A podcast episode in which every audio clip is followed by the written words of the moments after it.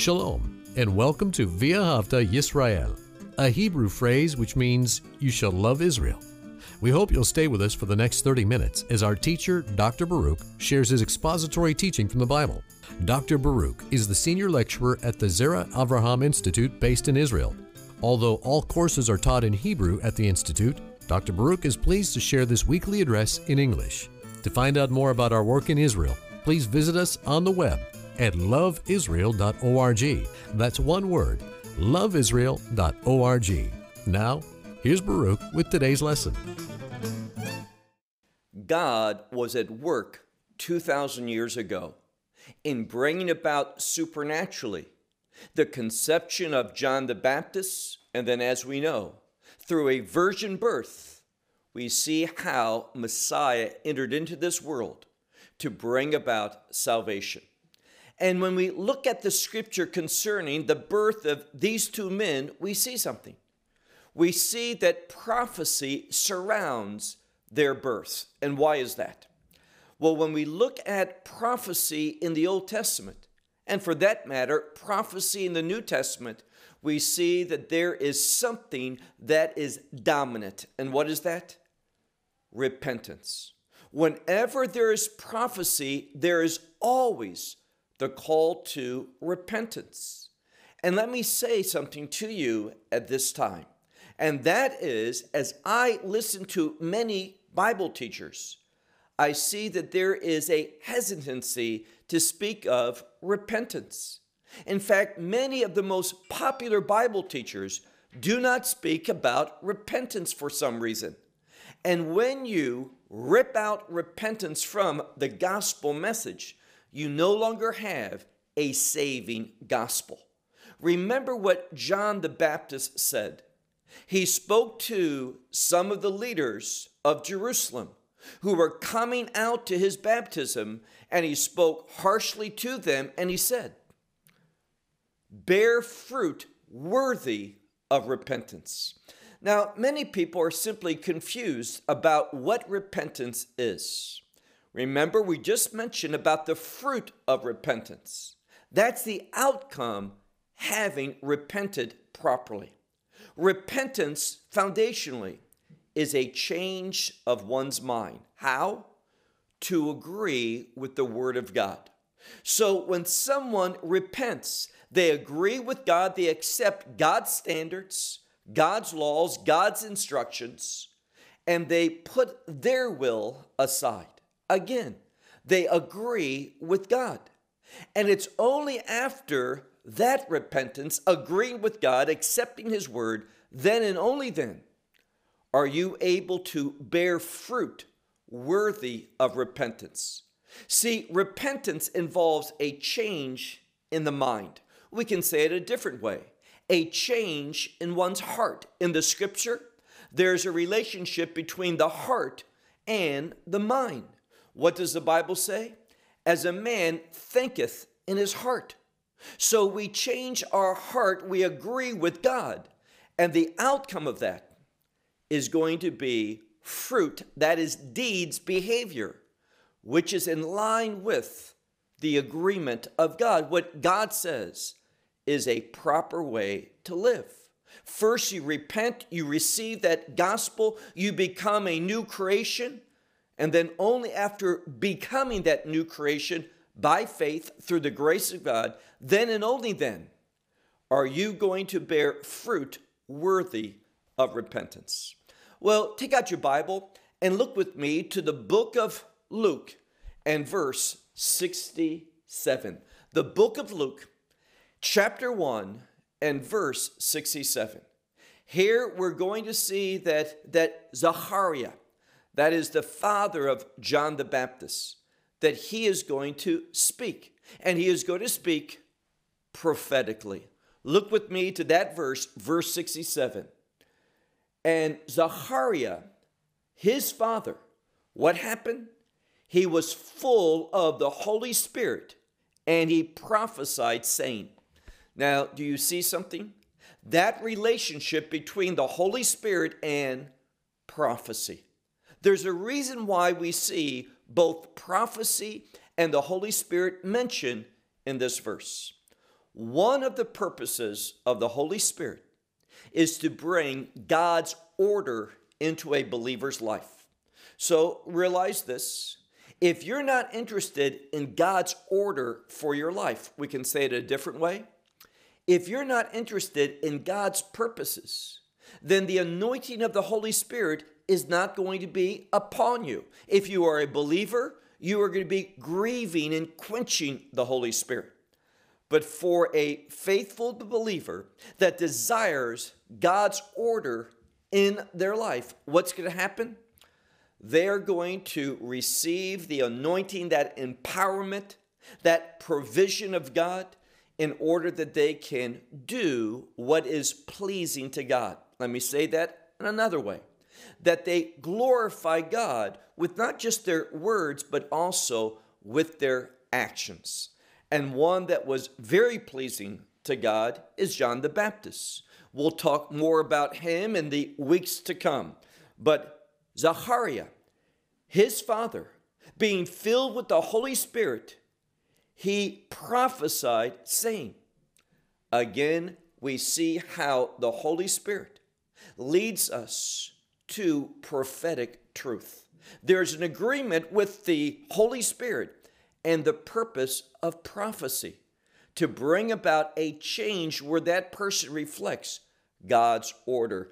Verse 68, this is what Zachariah said Blessed be the Lord, the God of Israel. Now, Israel is a kingdom word. And the fact that it mentions the blessed God, who is, and notice what he says Blessed is the Lord, the God of Israel.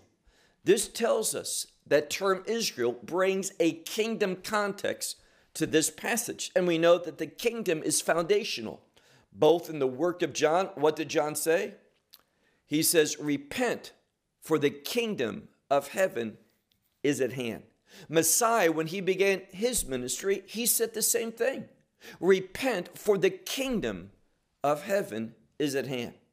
So it's through prophetic truth that we understand kingdom purpose and how not only to enter into the kingdom, but how to behave according to kingdom truth in this age, at this time, while we are here in this body, in this world. So again, verse 68 Blessed be the Lord, the God of Israel. And notice this next word. This is a word, it's Greek, but it's similar in meaning to a word we find in Hebrew, which means that God has visited, and that term to visit has to do with God getting involved in his people's lives to bring about a change. Now, sometimes this word is used for punishment. Other times it's used, as in this case, for redemption, God bringing about a wonderful change. When it's punishment, it has the same purpose to bring about a change, a repentant change. But notice what it says He has visited and He has made redemption for His people. Very important. Some will simply say, He has redeemed His people. Doesn't say that. The words are very important. He has made redemption for His people. What's the difference? There's an emphasis.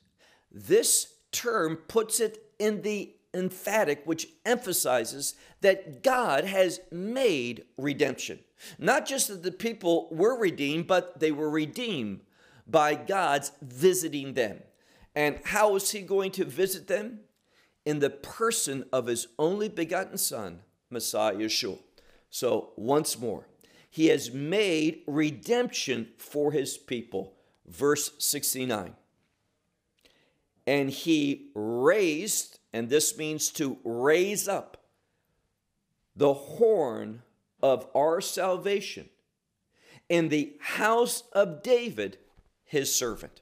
Now, all of this is prophetic. We know from the house of David, there's going to be one, the son of David, that's a term meaning the Messiah, that is going to raise up, and this one is going to bring salvation. Now, we have the term horn of salvation. I would encourage you to do a study of this term, the horn of salvation.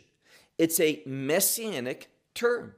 It speaks about power, it speaks about authority, it speaks about one who is going to do the work of salvation. And that horn of salvation speaks of his exaltation, that he is going to be glorified, that he is going to be well pleasing to God. So, once more, speaks about the horn of salvation for us in the house of David, his servant. Verse 70. Just as, and here again, all of this is the fulfillment of prophecy. That's what God's doing. And that's what God is always doing. He's moving in accordance with His Word. And that's why it's so important that you and I value His Word. And when we look at this verse once more, verse, verse 70, just as He has spoken through the mouth of His holy prophets of old. Now, when He says of old, realize when this is happening, we're talking about an event 2,000 years ago. And when he speaks about his holy prophets of old, he's talking about something 500 years or more before this. And what we find is that there's a uniqueness in that time. God is moving in a unique way to fulfill his prophetic promises concerning, and we've seen two things We've seen that he has made salvation and also the horn of salvation. And that term salvation is also related to what we've already spoken of when it says that he has made redemption. There's that inherent relationship between redemption and salvation. It is redemption, and that involves a payment, a payment of, of blood through life giving of a life, the shedding of blood, and only by means of the shedding of blood is there redemption.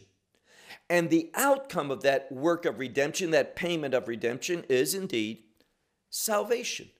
And salvation involves victory, and more precisely, a kingdom victory. And we need to understand that in two ways. Kingdom victory, I will enter into the kingdom, but not just that. I will also behave in this body at this time, in this present age, according to kingdom truth. So, all too often, what happens is this when we think of the gospel, we only think about entering into the kingdom of God. When we die, going into heaven. That's true, that's wonderful. But the gospel is more than that. The gospel has power for today that we might live according to kingdom truth and that's how we do two things we have a powerful testimony and we, we glorify God, not just in word, that's important to do, but also in deed. Verse 71 Salvation from our enemies. Now, that's another benefit. When you experience redemption, and there's only one Redeemer, Messiah Yeshua, Jesus Christ. It is only when you experience His redemption because He made that payment when He shed His blood upon that tree. He did so on Passover, the festival of redemption. All of this is not happening by, by, by coincidence, but it's happening based upon the providence of God. So, salvation from our enemies and from the hand of all the ones who are hating us. Now, if you look at the Jewish people throughout history, there's something that can easily be agreed upon. The Jewish people have suffered greatly. And we see so frequently there's no basis for it, meaning this. There hasn't been some act, some conflict, something that was done by Jewish people to non Jewish people that, that forms a legitimacy of that. If we just go back 80 years to Europe, we see that the Jewish people were a great blessing in places like Germany, They contributed to society. They were part of society. They valued that society. They wanted to contribute in many different ways. But what happens? We know the rest of the story. Simply because, and hear this, simply because they were of Jewish descent, what happened? Persecution. They, they had their possessions taken away. They were rounded up. Many were, were put to death. Others were sent to, to death camps where many died there. And we see that was not an exception. There had been many what's called pogroms. Many times prior to World War II and the Holocaust, there were rising up against the Jewish people. Study the history of Europe. Many times, and this goes back to the medieval period and even before, there was Jewish people living there, and then suddenly, without any reason, without any cause, simply anti Semitism. And what happens? They were, were forced out of society, having to leave that city, couldn't hold certain jobs. And the list of persecution and, and, and hatred goes on and on. Well, redemption for the Jewish people is going to bring a change to that situation. And that's what he's speaking about here salvation from our enemies and from the hand of all those who hate us. Look now to verse 72. Now, there's something that is consistent about God. God is a blessed God, He is a gracious God, He is a giving God. But notice what it says, and we'll see a few examples of this. Verse 72 it says, to make mercy. God is a merciful God. And that is a great source of comfort. You can be in any situation, and if you humble yourself and you turn to God sincerely and you seek His mercy through faith in Messiah Yeshua by name, whether that is in your language, Jesus or Jesus or however you say the term Jesus in Hebrew, Yeshua. If you turn to him sincerely by that name, God will be merciful. That's what it says here, verse 72 to make mercy with our fathers and to remember his holy covenant. Now, that tells us, and I believe that holy covenant is referring to the new covenant. Why? When you look at Jeremiah 31, where that new covenant is mentioned, it is a covenant of forgiveness. It is a covenant based upon the mercy of God. And there is a very close relationship between the Abrahamic covenant, a covenant of blessing, which is also rooted in mercy, because the seed of Abraham, in one sense, is Messiah. He's the one that's come into the world in order to release, to make available, to offer that invitation of the mercy of God to all, all, every tribe, every language, every people, every nation. God is willing to extend to them without cost mercy. So God is the one, look again, that makes mercy. And it says, with our fathers and to remind, to remind of his holy covenant. Verse 73. Now, it is a covenant of forgiveness. Can we trust that? Is God truly going to be merciful? Well, notice what he says in the next verse, verse 73. The oath which he swore to Abraham, our father. So, God, in regard to this covenant, and as I said, there is an inherent relationship between the Abrahamic covenant and the new covenant in Jeremiah.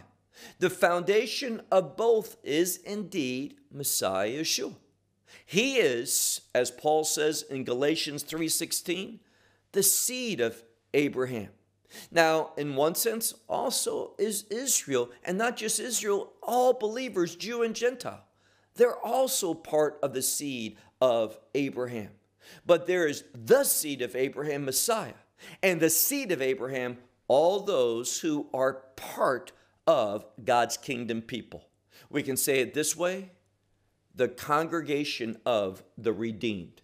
That's who God has taken that oath towards. Those people that he has sworn, look again, the oath which he swore to Abraham, our father, and he set them. How did he set them? Well, keep reading next verse. Next word in that next verse, verse 74, is the word without fear. Now, what's he speaking about here? Without fear means you can have assurance, you can have confidence. So important. When we look at the gospel, we can have confidence that if we receive it, all those promises, what type of promises? Covenantal promises are going to be realized. God does not lie. He has taken an oath and he is going to keep every one of those promises that he made Abraham that we can take hold of in the same way that Abraham did by faith. So he says, without fear from the hand of our enemies. Why? Why don't we have to fear our enemies? He says, delivering, delivering us for what purpose? To serve him. So here's a very important truth. You need to affirm that. God has, and this word deliver, also we could translate it, He has rescued me from the hands of my enemies. Make it very personal. First person singular. He has rescued me from the hands of my enemies. Why? So that I can serve Him. So ask yourself a question. If you've received the gospel, and my hope is that you have, are you serving Him? That's the order that God wants to bring into your life, that your life reflects one who has been delivered from the enemy in order that we might serve him. We see that going all the way back to the Exodus. They were servants of Pharaoh. God set them free. He brought them out of Egypt. He destroyed the enemy, destroyed Pharaoh and his people, his soldiers in the Yam Suf, the Red Sea in order that they might be free, and that liberty is to serve Him. Verse 75. Now, that change, when we receive mercy and the grace of God, it brings about a wonderful change. He says in verse 75 in holiness and righteousness before Him. That's how we live. That's how we serve Him. In holiness and righteousness before Him, He says, all the days of our lives. And that begins today. You may not be serving Him yesterday, right now, that all can change. With the power of redemption comes the power to change. Salvation is living no longer for your desires, but for the desires of God. So to serve Him every day of our life. And you, and in verse 76, we see a change. Now, this prophecy is going to be made. It's been about Israel, his people. And understand if you're not Jewish, this promise is also extended to you. As I said, all nations, all peoples, all tribes, all languages. It's available to you. It is a broad invitation, but very specific. It's only through the gospel that you can receive mercy that you can find deliverance, that rescue through redemption by faith in that one Messiah Yeshua. In verse 76, it's going to focus on John the Baptist. What does it say about him? His father is the one who's prophesying. He says, And you, son, and this word son can also relate to, to a child who is uh, a servant, one who honors his father. And you, child, a prophet, being called a prophet of the Most High. And notice what it says For you will go before the face, can mean the presence, the presence of the Lord. Why? To prepare his ways. That's the call of John the Baptist, to prepare the ways of Messiah Yeshua, who is indeed the Lord. Verse 77 and to give knowledge of salvation to his people And that knowledge of salvation, notice what salvation is linked to the forgiveness of their sins. That knowledge of salvation, which focuses first and foremost on the forgiveness of sins. Verse 78. Again, that mercy, that compassion of God, where it says, through the compassionate mercy of our God, in which He, what does He do? He looks, He takes notice, He visits, visits us. Who does? Well, now we have that that that go, going up. Now it's usually in regard to the sun going up, S U N, but here there's a play on words, and it's speaking about this one who's going to rise up. And it's the one who's going to rise up as the horn of salvation, the Redeemer, the Messiah, the Son of David, the King. This is who we're speaking about, rising up. And it says he does so in the most highest way. Verse 79. This one is going to do what? Shine upon those, those who are in darkness and in the shadow of death. They're seated. He's going to shine light. And those that that uh, are in that situation, he's going to bring a change. What type of change? He is going to straighten our feet in the way of peace. What does it mean, the way of peace?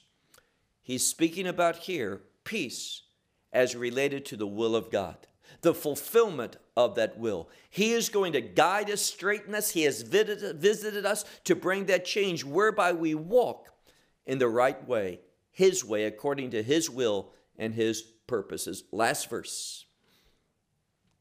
And that son, what son? This child, meaning John the Baptist, he, he grew and he became strong or mighty in the spirit.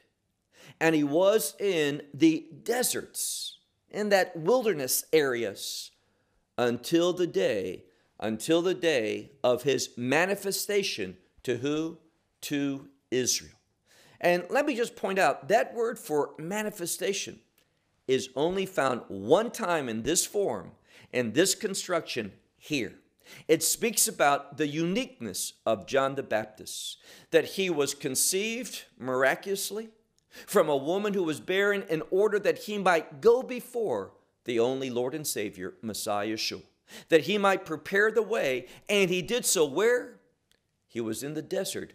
Great significance in that. We'll talk about that next week. Until then, shalom from Israel. Well, we hope you will benefit from today's message and share it with others. Please plan to join us each week at this time and on this channel for our broadcast of loveisrael.org. Again, to find out more about us, please visit our website, loveisrael.org. There you will find articles and numerous other lectures by Baruch. These teachings are in video form. You may download them or watch them in streaming video. Until next week, may the Lord bless you in our Messiah Yeshua that is Jesus, as you walk with him. Shalom from Israel.